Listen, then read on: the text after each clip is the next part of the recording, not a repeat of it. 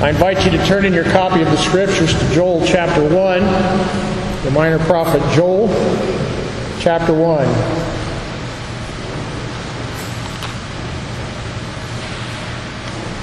I'll be reading the entirety of the first chapter. Here, once again, the very Word of God. The word of the Lord that came to Joel, son of Pethuel. Hear this, you elders, and give ear, all you inhabitants of the land. Has anything like this happened in your days, or even in the days of your fathers? Tell your children about it. Let your children tell their children, and their children another and another generation. What the chewing locust left, the swarming locust has eaten. What the swarming locust left, the crawling locust has eaten and what the crawling locust left, the consuming locust has eaten. Awake, you drunkards, and weep, and wail, all you drinkers of wine, because of the new wine, for it has been cut off from your mouth. For a nation has come up against my land, strong and without number. His teeth are the teeth of a lion, and he has the fangs of a fierce lion. He has laid waste my vine and ruined my fig tree. He has stripped it bare and thrown it away. Its branches are made white. Lament like a virgin girded with sackcloth for the husband of her youth. The grain offering and the drink offering have been cut off from the house of the Lord. The priests mourn who minister to the Lord. The field is wasted. The land mourns, for the grain is ruined. The new wine is dried up. The oil fails. Be ashamed, you farmers. Wail, you vine dressers. For the wheat and the barley, because the harvest of the field has perished. The vine has dried up, and the fig tree has withered, the pomegranate tree, the palm tree also, and the apple tree. All the trees of the field are withered. Surely joy has withered away from the sons of men. Gird yourselves and lament, you priests. Wail, you who minister before the altar. Come, lie all night in sackcloth, you who minister to my God. For the grain offering and the drink offering are withheld from the house of your God. Consecrate a fast. Call a sacred assembly. Gather the elders and all the inhabitants of the land into the house of the Lord your God and cry out to the Lord. Alas, for the day, for the day of the Lord is at hand. It shall come as destruction from the Almighty. Is it not the food cut off before your eyes? Joy and gladness from the house of our God. The seed shrivels under the clods. Storehouses are in shambles. Barns are broken down, for the grain has withered. How the animals groan. The herds of cattle are restless because they have no pasture. Even the flocks of sheep suffer punishment. O Lord, to you I cry out. For fire has devoured the open pastures, and a flame has burned all the trees of the field. The beasts of the field also cry out to you, for the water brooks are dried up, and fire has devoured the open pastures. And now from Joel chapter 3, verse 16. The Lord also will roar from Zion and utter his voice from Jerusalem. The heavens and earth will shake, but the Lord will be a shelter for his people and the strength of the children of Israel. Let us pray together. Father in heaven, as we come to this portion of your word, we realize how inadequate we are to often understand the Old Testament prophet, prophets and yet, Lord, their messages are very beneficial to us in our day. As we look into this short prophecy of your servant Joel, as we consider the words he has given to Israel, we are reminded that what we see in the Old Covenant, one nation who is called by the, the name of God, has been expanded to be a kingdom of all the nations by and through your Son, Jesus Christ. Father, no longer is just a small part of Palestine the promised land, but redemption has come to the whole world. and your Son rules over heaven and earth and all that is in them. Father, help us to understand that we too need to be quick to confess our sins and to repent, as Joel calls the people of Judah to do, and that we are to trust in your provisions to forgive, to cleanse us from unrighteousness, to give us new hearts that desire truth and that love righteousness, and give us an abundant life that Jesus came to this earth to provide. Father, in all this we commit our ways to you. Help us to understand this prophecy well. May it remind us of the great promises that you've given us in our day. And we ask this in the name of Christ and for his sake. Amen. I'm enjoying the sunshine that's casting through the windows. Uh, the uh, modern day prophets on the Weather Channel said that it was going to rain this morning. They were false prophets. Today we're going to hear from a true prophet of God. Today I begin a sermon series through the minor prophet Joel. In attempting to preach the whole counsel of God, the necessity of preaching from the minor prophets is apparent. But it's been five years since I last preached from a minor prophet, so I thought it appropriate to return to this portion of the, uh, the Lord's Word. Today's message will largely be an introduction to the prophetic ministry of the minor prophets in general, with an emphasis on Joel's prophecy. This is important for us today because of the calling of the prophet and our calling to be prophetic messengers. The prophets had a practical office to discharge. It was part of their commission to show the people of God their transgressions and the house of Jacob their sins. And we see this from Isaiah 58 1, Micah 3 8. Additionally, they also brought the message of consolation and pardon. Isaiah 49 1, Joel 3 20 and 21. With the combination of these two duties, the prophets were watchmen set upon the walls of Zion to blow a trumpet and give a timely warning of impending danger. Thus, the reason I had Shay read that portion from Isaiah 30 that spoke of a bulge in the wall, and when it would break open, would come down suddenly. The prophets were learned men and yet often men of meager vocations. In some respect, they were very much like tent makers, as Paul describes himself, the Apostle Paul describes himself. All were messengers of God, but few were men of means.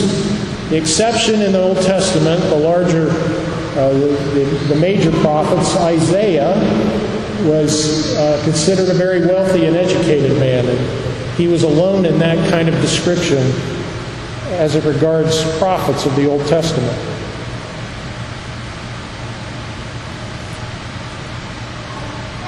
The priests of the Old Testament approached God on behalf of men by way of a bloody sacrifice, but the prophets are distinguished from the priests. They approached men on behalf of God with a message of repentance and pardon. The priests were taking men to God in sacrifice for their sins, the prophet was bringing a message from God to men to repent and to be pardoned. The prophets approached men on God's behalf. And this is not to say that these two duties, priestly duties and prophetic duties, never crossed. Two of the prophets, two of the major prophets in the Old Testament, Jeremiah and Ezekiel, were both prophets and priests. However, most of the prophets of the Old Testament were not of the priestly order, either of Aaron's lineage or Levi's. As I said before, the prophets were learned men. They were the national poets of Israel. They were educated in music, poetry, and hymnology, and, were, and those were part of the duties of this class of messenger. Messages were sent not by digital format, in the Old Covenant, but they were sent often in song and hymns and in poetry. These men were analysts and historians. They knew the days in which they lived. They took note of all that went on around them. And they kept copious histories of what happened to Israel. They were preachers of patriotism. Now, not patriotism like we understand it.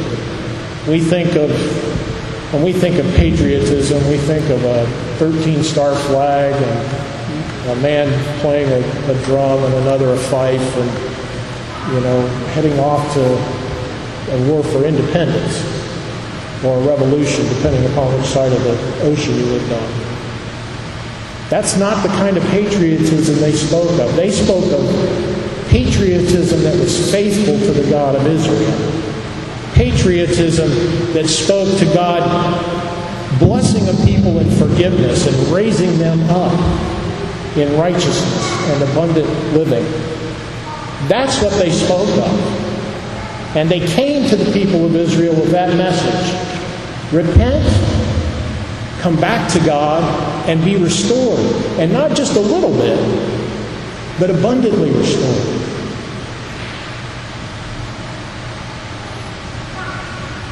To them, the enemy of Israel was the enemy of God. Hence, their denunciation of an enemy that represented evil. They were quick to denounce these enemies, whether they be within the walls of Jerusalem or outside the walls. And I say that prophetically or poetically. Hence, their denunciation of any enemy was an, a denunciation of representative evil. Their exhortations toward Jerusalem were exhortations on behalf of God's kingdom on earth. You see, they were the voice of God to the people. And they used all the means at their disposal to bring that voice to bear on his people. Herein we have the great benefit of the prophetic writings of the Old Testament for us today. Here's the link.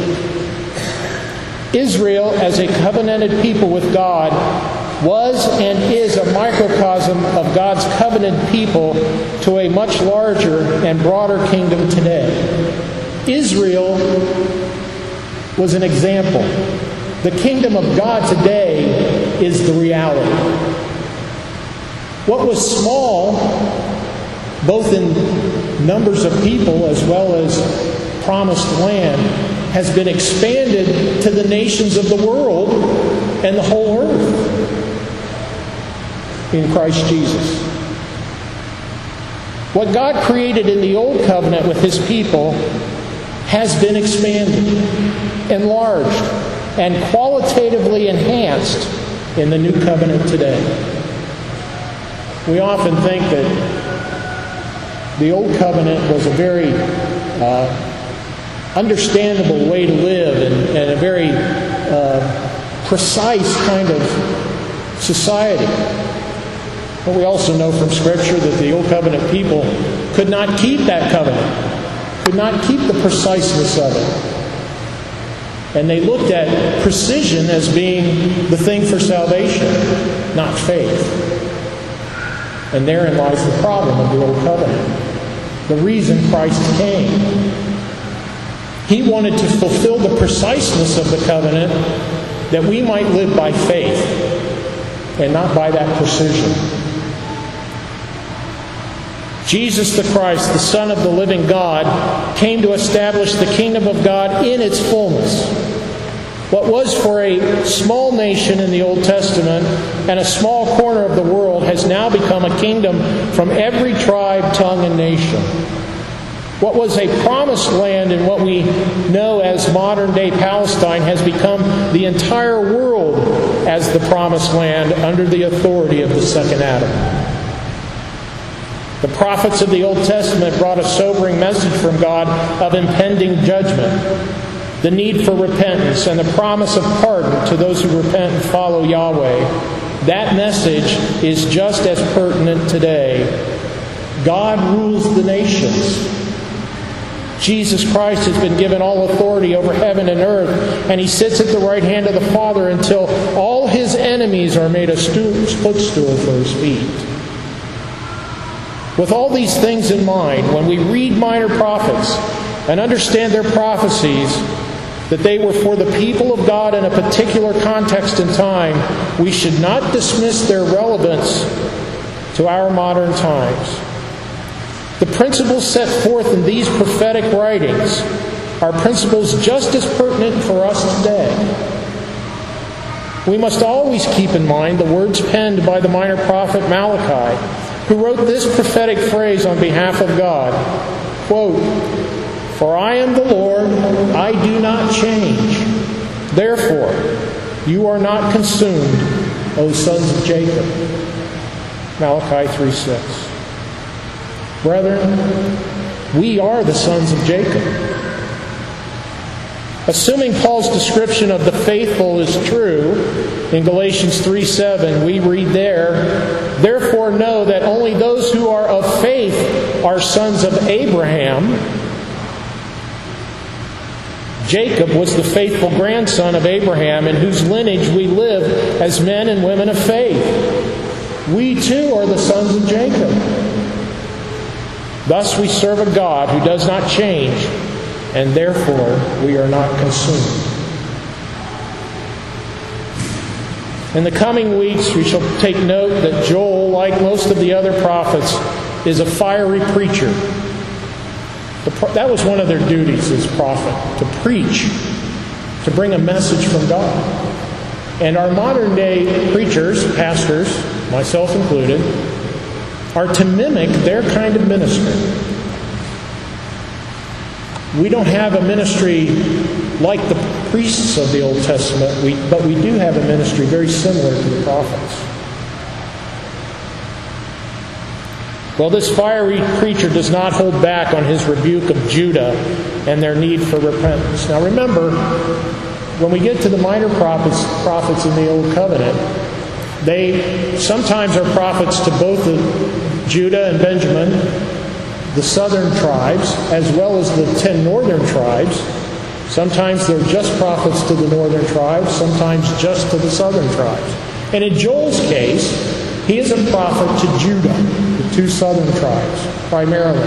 Though his message reaches throughout all Israel. Um, if I could say this, and i I, kind of hesitate to say this, the prophets were the modern day, well, in their day, they were as close to uh, the uh, celebrity preachers as you could get, if I could say it that way. The problem with that example is this our celebrity preachers are not people often that you want to emulate. In their day, they had a message that was so penetrating to the people of Israel, it was spread far and wide. It may have only been given at a single occasion, but the message would be sent out throughout all of Israel. Joel's prophecy was primarily to Judah, the southern tribes. He does not hold back in his rebuke and condemnation of the nations around Israel as well, and the fact that God would judge those nations as well. Unlike some of the other minor prophets, Habakkuk and Amos, for example, who prophesied of God's judgment by the hand of another nation, Joel's prophecy is very direct. Joel focuses on God judging the land as a direct judgment against Israel. God has every means available to him when judgment is to be meted out. He can judge with the strength of other nations. We saw that five years ago, the last time I preached from a minor prophet in the book of Habakkuk. Remember, Habakkuk lamented the fact that the people of Israel were so wicked, and he, he cries out to God, Would you please Judge your people for their wickedness. And God responds to him, Well, you don't really understand what you're asking, but yes, I will judge them. But I'm going to use an even more wicked people to judge this wicked people. And Habakkuk reels backward and says, Wait a minute, that's not what I bargained for when I asked for this thing. And, John, and, and God reports to Habakkuk saying, Who is sovereign in these matters? Am I not the sovereign God? And Habakkuk repents and takes comfort in the hands of the sovereign God. So much so that he pens a song. Remember, I said that prophets were musicians of sorts, poets? He writes the lyrics of a psalm. If you go to the last chapter of the book of Habakkuk, he pens a song that talks about the mighty hand of the Lord bringing judgment and, and salvation to his people and he sends it off to one of the, the musicians, presumably at the temple. Says, by the way, I want you to set this to some music, and I want you to use a harp with it as well. And I'd like to have it by Tuesday so I can go over it before it's sung later in the week. Now, that's my interpretation of that last part. But you can see in that, in his command to the to the to the uh, uh, musicians who are to write the music for his lyrics, that kind of intensity. It's time to sing the praises of God in the midst of difficulties, in the midst of judgment. God has every available means to him when judging. He can curse a people by another nation, bringing them into war so that they're overtaken. He can curse the land and consequently its inhabitants, which is the case in Joel's prophecy. The judgment came not by another nation, though there's an allusion to that in the book. The primary curse is a plague of locusts that overtakes the land of Judah. He can curse a lineage of people, as he did with David's offspring when David sinned against God with Bathsheba, and it was David's curse on his progeny that resulted in the divided kingdoms of Israel, the northern kingdoms and southern kingdoms. God can curse an individual for a temporary period of time, as he did with Nebuchadnezzar, with madness, or for eternity, as he did with Esau. Esau's curse began while he lived on this earth, but it continues even today. God has all these things at his disposal to do all his holy will. And when we look into the minor prophets of the Old Covenant, we see specific applications of God meting out his judgment, calling men to repentance, pressuring them to yield to him, in humility, that he might raise them up in salvation. In Joel's prophecy, we find a call to repentance and the description of what true repentance looks like prayer, fasting, sackcloth and ashes are spoken of by Joel more than once. It's a continuing theme in his prophecy. Joel is keenly aware that God is not concerned with mere outward appearances of repentance. No, Joel makes a point to note that true repentance acknowledges the profound nature of one's deserving of punishment by God. Joel calls Judah and all Israel to true repentance.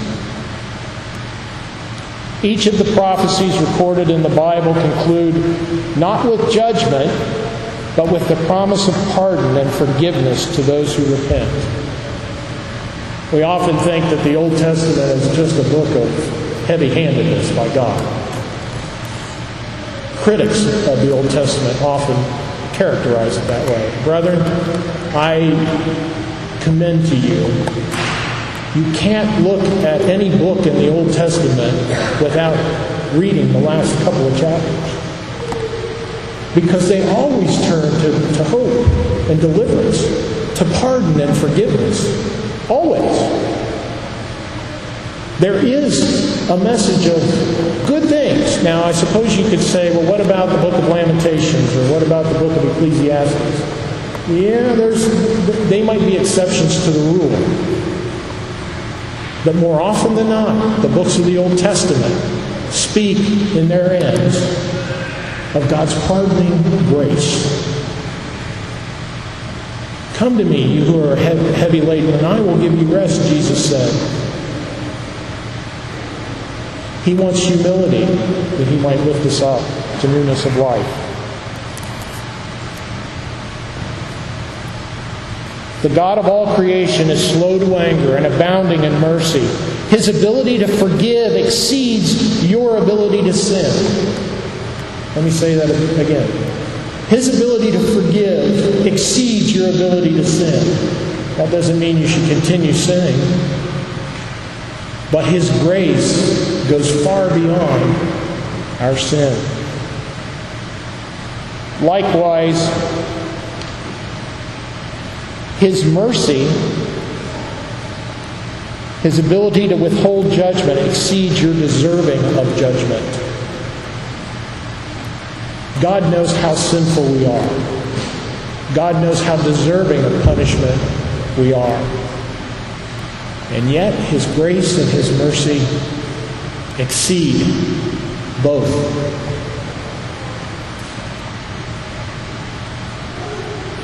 The Bible is quite clear. There is forgiveness to those who humble themselves before God in confession and repentance. God is faithful to his word. Remember, he does not change. Therefore, we are not consumed. Malachi 3:8. Now, one additional observation regarding Joel's prophecy. Joel is not speaking to individuals. We always think it's about us, don't we? even myself, I, I've looked over some of my sermons in the past and realized how focused on the individual I was. There are portions of Scripture that are like that. But Joel's prophecy is not focused on individuals, it is focused on a corporate people. This is no small matter. Just as people can and do sin, a corporate people can and do sin. Whether it be a church, a nation, a family, a clan,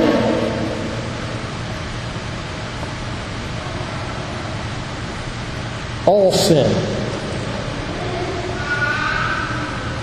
Likewise, a corporate people can and do repent and receive the blessings of a gracious and merciful God. In the coming weeks, as we learn of the impending judgment of God that He would bring on the people of Judah from Joel's prophecy, we must consider for ourselves where we may need to repent as a people. May we be quick to do so.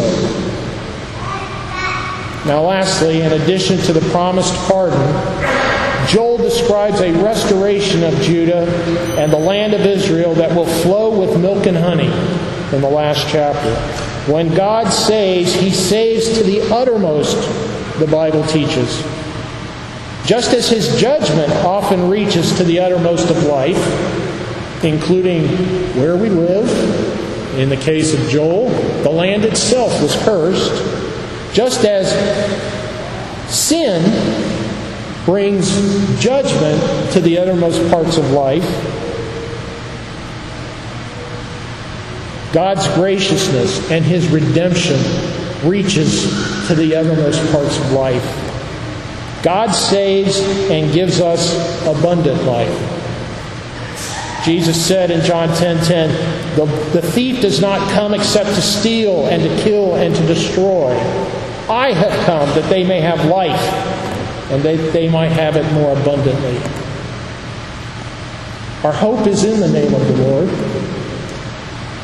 Our promises of redemption are in His name.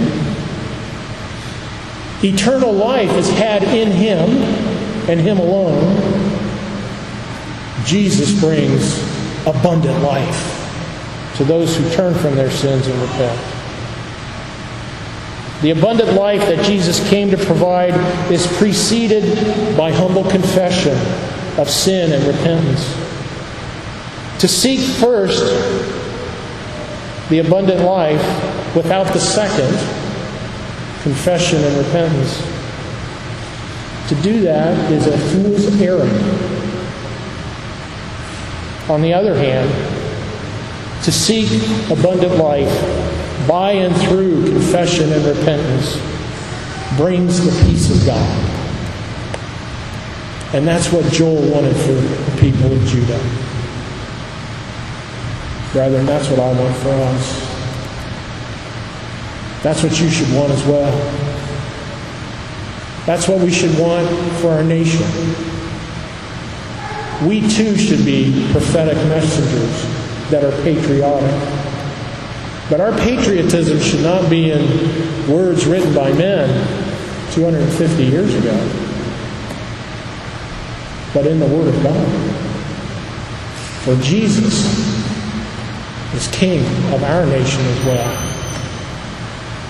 Our application today is this. When we read the Old Testament minor prophets, it's not as though their message is less important. That's not the reason for the word minor. It's merely because their messages are so short. When we read the prophets of the Old Testament, realize that their concern is for holiness in God's people and great blessing. Confession and repentance comes first, and then God lifts us up to abundant life. Let us pray together. Father in heaven, we give thanks for the messages of your prophets in the Old Covenant. They are indeed ancient words, but they have contemporary applications today. Father, we confess that our nation, our nation is unholy.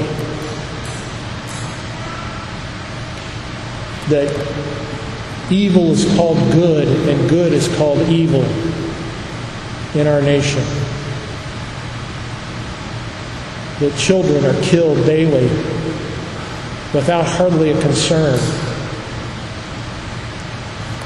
That the poor are oppressed by those who manipulate our money, by those who scavenge what little they have.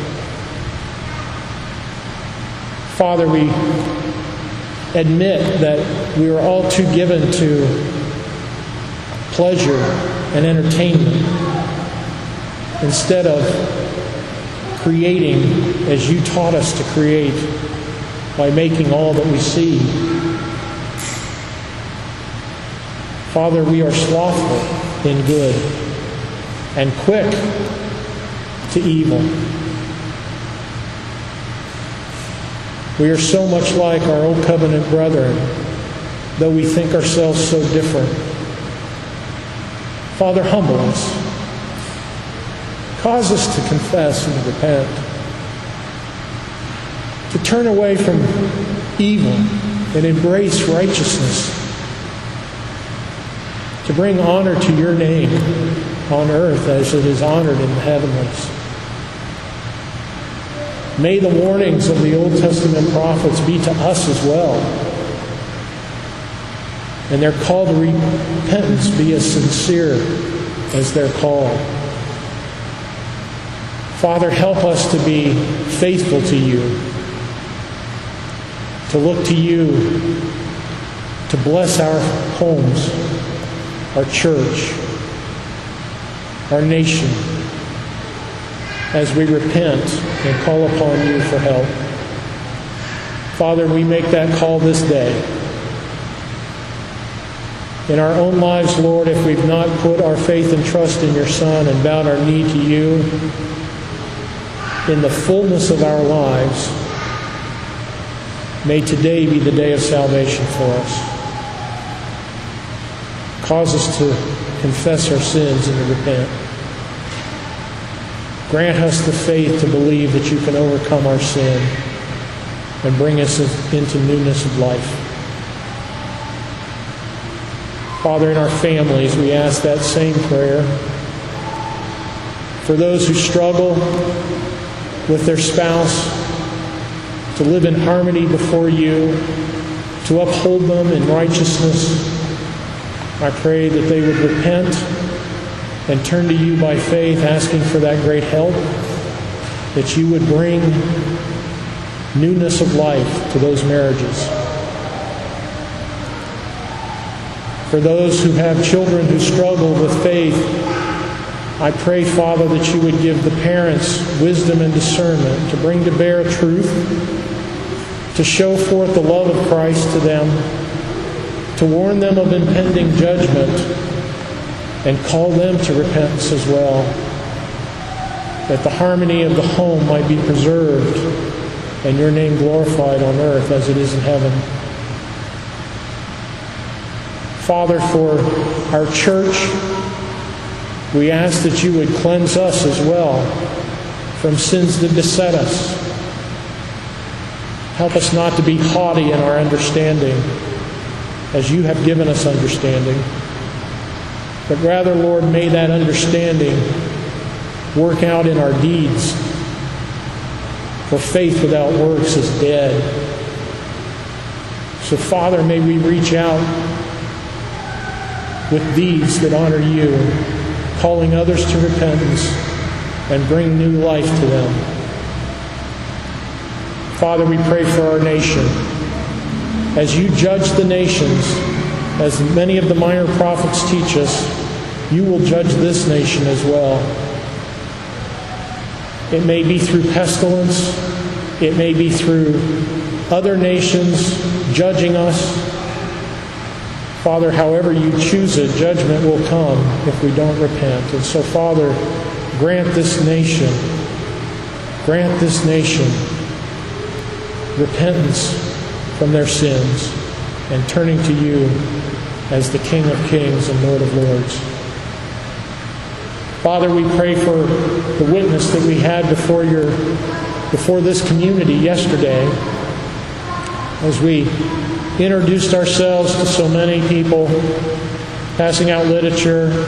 We pray, Father, that that would redound to your glory. As men and women come to seek you, we pray that your Spirit would goad those who receive that literature, that their curiosity would bring them to our doorstep, that we would welcome them into the house of the living God, where they can hear the word read and preached where they find comfort for their souls as they turn from sin and turn to you. Father, we pray that you would add to the number of your kingdom, whether it be in this church or other faithful churches in the area. We ask that your kingdom would advance and that repentance would be had. We thank you, O Lord, for the church that you preserve each and every month and week and year. We thank you for our church, and we pray, Father, that you would help us to repent where we need to repent, that we would see our, our errors, and that we would be quick to acknowledge them. Help us to be faithful to you, Lord. Help us to desire that faithfulness. Father, we pray for those in authority over us as you've taught us to pray, both in the civil realm and in the church. In both realms, Lord, we ask for men who bow their knee to your Son, Jesus Christ, who are faithful to him as King and Lord, that they would work out their various callings, doing justice, loving mercy, and walking humbly with you, our God and Father. These are the men we desire, Lord. Give us them to us, we ask. And Father, we thank you for the young men in our church who are desiring to serve as deacons as they train and as they test their own callings, Lord. We pray your Spirit would bless them. Father, we pray that you would guide and direct us in our mission here and help us to remain faithful to the ordinary means of grace. We ask these things in your Son's name. And now we join our voices together in the prayer that Jesus taught his disciples, praying together Our Father, who art in heaven, hallowed be thy name. Thy kingdom come, thy will be done, on earth as it is in heaven. Give us this day our daily bread, and forgive us our debts as we forgive our debtors. And lead us not into temptation, but deliver us from evil. For thine is the kingdom, and the power, and the glory forever. Amen.